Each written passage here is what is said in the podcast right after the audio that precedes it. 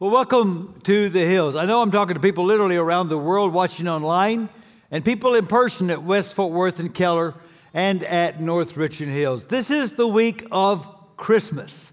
And I'm sure you all have big plans. And I hope some of those plans include worshiping with us. We have some awesome candlelight services planned for this week. Let's get something out on the table right now.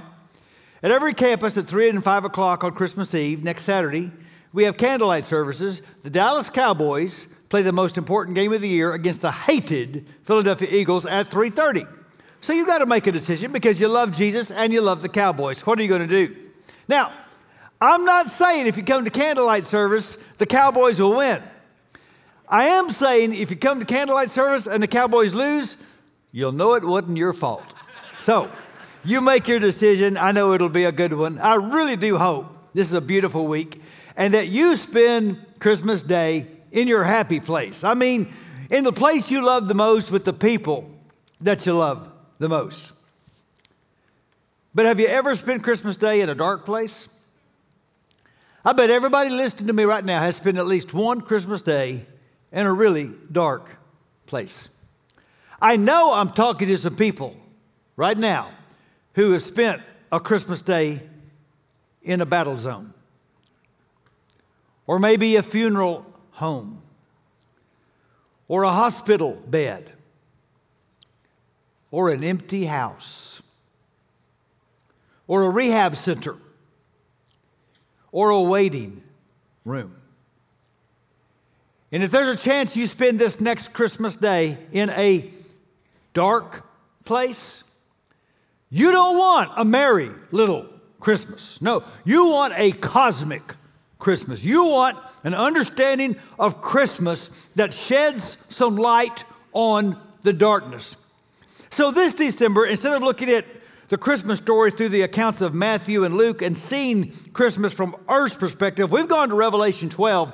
We've looked at Christmas the way the angels see it. We've been looking at heaven's perspective, and we've noticed there's a dragon out there. We have a wonderful couple, Josh and Audrey Lively, at the Keller campus, who shared a story with me recently. You see, it was at Christmas nine years ago that they were in a dark place. Little Mila, their first child, was born just before Thanksgiving with unexplained respiratory problems, and for some time, she was the sickest little baby in the NICU of that big Houston hospital. They were there all the way through Christmas, praying for their daughter. Now, here's the backstory Audrey's parents are Jack and Jill Maxwell. They are professors at ACU and brilliant artists. Jack had been commissioned by our friend Jonathan Stormont to paint a picture of the dragon in Revelation 12, and Jack had agreed. And he was working on that picture when his little granddaughter wound up in a hospital fighting for her life. So he reimagined that picture, and this is what he painted a woman that looked a lot like his daughter, holding a baby that looked a lot like his granddaughter, with her hand out, resisting the dragon. I think that hand represents the prayers of saints around the world beseeching heaven for little Mila. You see, what we know is the dragon wasn't just there at the first Christmas. The dragon has been lurking around every Christmas since. But I'm about to share with you some cosmic good news. Instead of looking at Matthew or Luke, we're looking at the book of Revelation. We're looking at Christmas the way the angels saw it. And Revelation reminds us that we are participants in a huge story taking place in the cosmos. And we are not the main characters in the story. The main characters are a lamb and a dragon and they've been in conflict. And the dragon was hurled out of heaven, and now he's among us, that the earth is now dragon territory. When we see Revelation and Christmas from that perspective, we realize that all this evil and hurt and suffering and pain and darkness in the world are because he's lurking around. But the God of heaven has not abandoned his children on earth. It says, For God so loved the world, and the Greek word literally is cosmos. For God so loved the cosmos that he sent his only son. And John, who penned those words, illuminates even further in his first letter. He says, For the reason the Son of God appeared was to destroy the devil's work. The reason for the season appeared for a reason. He came to slay the dragon, to destroy the work the dragon was doing on the earth. You see, what Christmas is declaring in a huge way in the book of Revelation is that sin will not win. Realize that Bethlehem was no last second brainstorm of God. As, as soon as the tempter uh, seduced the first couple, as soon as sin entered God's cosmos, as soon as sin corrupted God's beautiful creation, God announced to the serpent that through the seed of this woman, he was going to send a deliverer. He said, Now you're going to strike his heel, but he is going to crush your head. He is going to come and destroy your work. And in the uterus of a Jewish virgin, God sent the one that was going to fulfill that promise. And that's why we need to see Christmas not just from earth's perspective, but from heaven's perspective. Realize John is on Patmos, he's in exile. The church is being persecuted. John knows people by name who have been killed for their Christian faith. And John gets a vision. He sees behind the curtain. He sees what's going on in the unseen world. He sees the big story. He sees the lamb and the dragon in conflict. And, and, the Spirit says to John, John, the church needs strength right now. The church needs hope. The church needs encouragement. So, John, take the church behind the curtain and show them what you have seen. Because the world is still a dark place, but Christmas has shed light on what is and on what will be. That sin will not win because the victory of Jesus is truly cosmic. And I want to show you just how big it is. Here's the first big idea because of his victory, forgiven is a given. Do you remember that we heard a song in heaven when the dragon was cast down and the angels gave the dragon a title? Remember what they called him? The accuser. The one who accuses the brothers day and night. Satan is quick to bring up the subject of your sins to anyone who will listen. Now, the good news is God doesn't listen anymore. He has been hurled out of the courtroom of God because of the blood of the Lamb. Jesus, by his sacrifice, has silenced the legitimacy of the dragon's charges against us. Revelation starts like this in chapter 1, verse 5. All glory to him who loves us and has freed us from our sins by shedding his blood for us. So God doesn't listen to Satan's accusations anymore. But here's the truth you and I do. We listen. Why does he accuse us if his charges are no longer legitimate? Well, he knows he cannot steal your salvation. That has been sealed by Jesus' blood. But he also knows he can steal the joy and assurance you have of your salvation. So I have this box in our church offices where I get mail and notes. This note was placed in my box just a few weeks ago. Please pray for my salvation.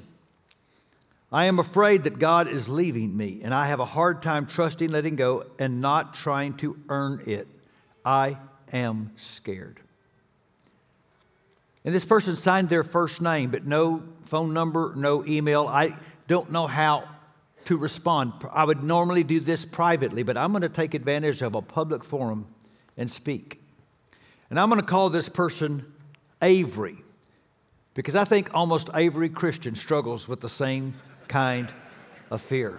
So, Avery, for the next few moments, I want you to listen to me. You mentioned trying to earn it. You're never going to find peace believing you have to pay for your sins. The good news is that Jesus has fully paid for your sins. The angel said to Joseph, She will give birth to a son, and you will give him the name Jesus because he will save his people from their sins. You see, when, when God spoke to the serpent and said, One is going to come that is going to crush you, the only way he could crush the dragon is to solve the sin problem.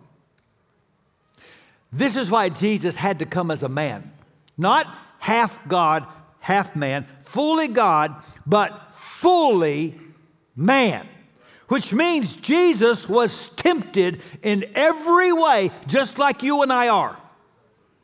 He has felt the pull of sin just as strongly as you ever have. But Satan was never able to get Jesus to out of line with God's will one single time.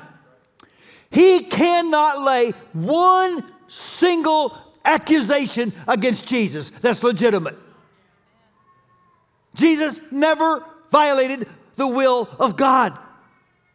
This is why he could go to a cross and he could offer his perfect righteousness in exchange for the judgment that our sins deserved. Do you know what Jesus said just before Christmas? Look at Hebrews 10 with me. When Christ came into the world, he said to God, you did not want animal sacrifices or sin offerings, but you have given me a body to offer. For God's will was for us to be made holy by the sacrifice of the body of Jesus Christ. Now, Avery, look at these next four words once for all time. It's done, it's paid for. When Jesus was on the cross, his last words were not, it is almost finished. He completed the mission he was assigned, he solved the sin problem. And that means for anyone washed in the blood of the Lamb, forgiven is a given. And listen to me, Avery. God will not haunt you with the memory of a sin that He has erased. And so you must learn to listen to his voice and not to the accusations of the dragon. I like the story of the seminary student writing an essay about confession. And he had a line when we confess our sins, he removes our guilt. But he had a typo. Instead of hitting G, he hit Q. It said, he removes our quilt. He was amused when he got his paper back from his professor, and in red ink in the margin, the professor said, Do not fear, little one, for he has given us another comforter. and at your salvation, God sent the Holy Spirit to live inside you, to be that voice that says, Abba, Father, to seal your salvation. And Avery, you must learn to listen to the comforting voice of the Spirit and not the condemning voice of the dragon. Now, I know all around the cosmos, we see the fallout of sin. But sin will not win. And that includes victory over the greatest fallout of all. Because when the Lamb conquered the dragon, he put death on its deathbed. Think about it. It doesn't matter what else Jesus did, if death still wins, Jesus lost. His birth is irrelevant unless he can render death impotent. And this is what makes Jesus the King of kings, because he is the only ruler who has ever lived that death could not hold. Listen to what Jesus says about himself at the start of the revelation. Do not be afraid. I'm the first and the last. I'm the living one. I was dead, and now look, I'm alive forever and ever. And I hold the keys of death and Hades. Jesus said that about himself. How cosmic is that? I died, I conquered death, I now control death. And if Jesus controls death, then the dragon's capacity to control us through the fear of death is greatly diminished. Now, Henry Nouwen tells a story about a Lutheran pastor arrested by the Gestapo in World War II. He was tortured in prison. He was compelled to recant and he refused. His captor was frustrated and said, Don't you know I can kill you? And the pastor replied, You can do what you want, but I have already died. And this is what frustrates the dragon. He's been trying for 2,000 years to kill Christians, and the places where he kills Christians, the church grows the fastest. Because if your biggest trump card is, I can kill you, and my biggest trump card is, and I can come back from the dead, who's got the biggest trump card? You see, Jesus put it like this I'm the resurrection and the life. The one who believes in me will live even though they die, and whoever lives by believing in me will never die. Jesus' birth was fatal to death. And some of us need to remember that this Christmas. See, I really did spend a Christmas day in a funeral home once. My grandfather, my Papa Archie, died on Christmas Day. I've told you about him. He was an alcoholic most of his adult life. But at the age of 56, he surrendered his life to Jesus. He was baptized into the death and the resurrection of Jesus. He was filled with the Holy Spirit. He never drank again. And when he died, six years later, we mourned, but not like people who have no hope. Because my papa had already died. And he is now experiencing the completeness of his salvation in Jesus. This Christmas will be darker for me than some. Some of you know two years ago I had to place my father in a memory care facility. And in the last several months, his dementia has just taken a sharp downturn. I was with my father just two days ago. He did not know who I was. He vaguely remembered he has two sons, but he could not recall their names. I'm literally watching what happens when sin infects a body and death begins. Outwardly, we are wasting away. And it's hard to watch, and I grieve, but not like one with no hope. And even though I know this will probably be my last Christmas with my father, his death will be his salvation, his release from sin and suffering. My father has already died in Christ Jesus, and the dragon has no claim on him. The birth of Jesus was fatal to death. I've said before, I think our Christmas carols have some of the greatest theology of all of our hymns. And Charles Wesley was absolutely full of the Holy Spirit when he wrote, Mild, he lay his glory by. Born that man no more may die. Born to raise the sons of earth. Born to give them second birth.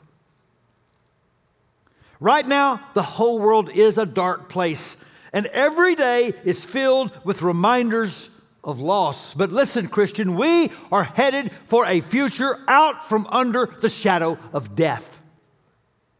And, as a matter of fact, the whole cosmos is.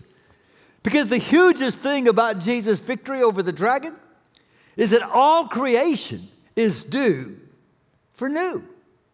I remind you, the Bible does not start in Genesis 3 with fall and sin and curse and death. The Bible starts in Genesis 1 with a beautiful cosmos, a good creation.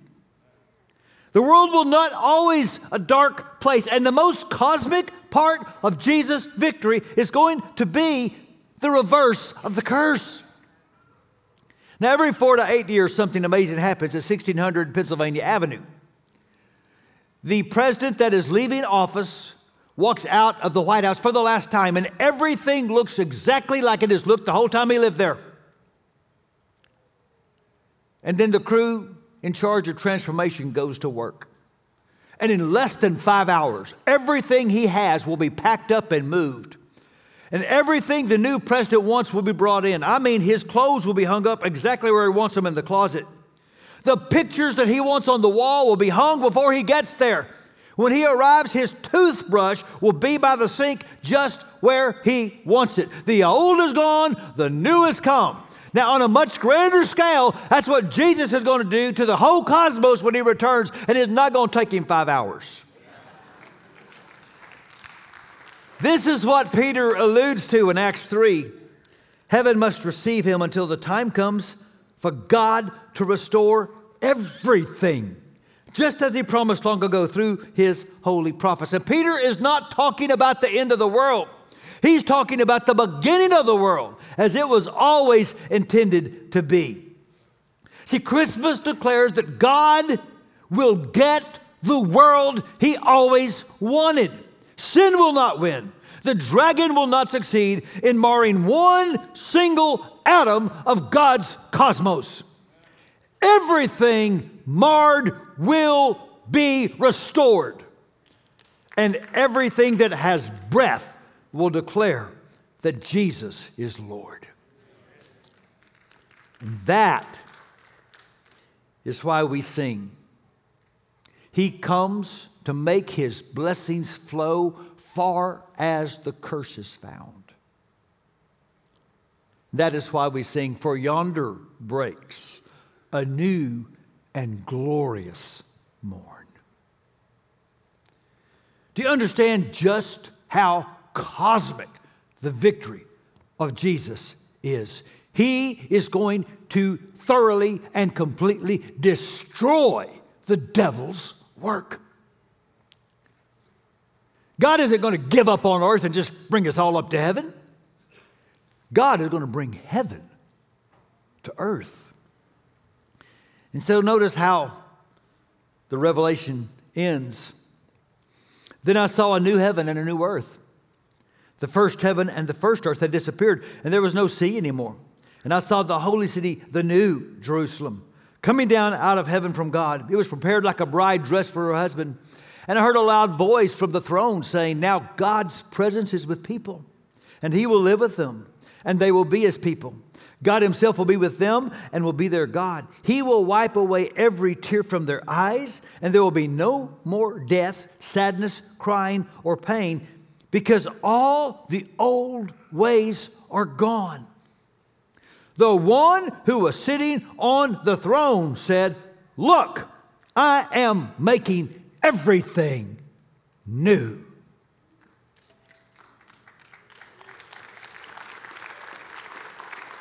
And so, why did Jesus come?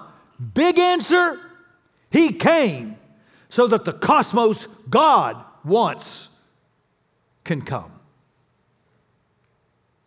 And it helps us deal with the darkness in the presence when we allow Christmas to be big enough to shed some light on the future. Because right now, the dragon still prowls and the curse still exists. And the world can be a dark place, sometimes even on Christmas Day. But all the tyrannies of this present life are temporary. You see, we have looked behind the curtain. And we know that Christmas is the start of something big. What was inaugurated at his first coming is going to be consummated at his second coming. And knowing this gives us hope and resilience and even joy while we wait. Even if we have to wait in the dark. Sometimes it's hard to see what's really happening, but we know God's at work. And we know that this grand story that we are a part of is going to have a truly cosmic ending. And that reminds me of Brenda Schmitz. She was married to Dave. They had a family. They lived in Iowa. Life was good until Brenda started feeling not so good. She was diagnosed with ovarian cancer. And she left her husband and children behind at the much too young age of 46. Two years later, Dave met Jane. They planned to marry. It was Christmas time. There was a local radio station in Des Moines that uh, had people send in letters for Christmas wishes, and they'd pick one every year and grant their wish. And the station called Dave and Jane said, Please come down. They thought, That's strange. We didn't write a letter. And they were undone when they got there and they heard the letter that Brenda had written. Just a month before she died, believing that Dave most likely would probably remarry, she wrote this letter. She gave it to a friend and said, The Christmas before he gets married, please send this to the station. And in that letter, Brenda blessed the woman she didn't know to be the stepmother of her children and the husband, I mean, the wife of her husband. And she asked the station for three things Would you give Jane a complete, total package and treatment at its local spa before the wedding? Would you give this new blended family a vacation? And would you give all the doctors and nurses on the eighth floor that took care of me a night on the town? And all three requests were granted. See, David and Jane didn't know there was a story going on behind the story they were living a good story, a beautiful story. It just had to get revealed. And it did.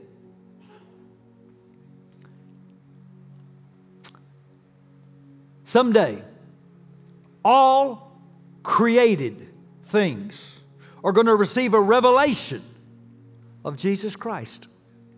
And the only reminder of sin is going to be the scars on the arms of the one who wants to embrace you. And so listen to how the revelation closes. Jesus, the one who says these things are true, says, Yes, I am coming soon. Amen. Come, Lord Jesus. Is there anybody listening to me that is ready for Jesus to come? Amen. And if so, then you need to have yourself a merry, cosmic Christmas now. So let's pray. Thank you, God. Thank you for not giving up on your creation. Thank you for not turning your back on your children. Thank you for sending Jesus, the only one that could slay the dragon. Grant us, God, more confidence in our salvation. Grant us more resilience in the face of death. Grant us more hope for his soon return. Help us to live better lives because we know we are part of a bigger story. And Jesus, please come soon. We are ready. Amen.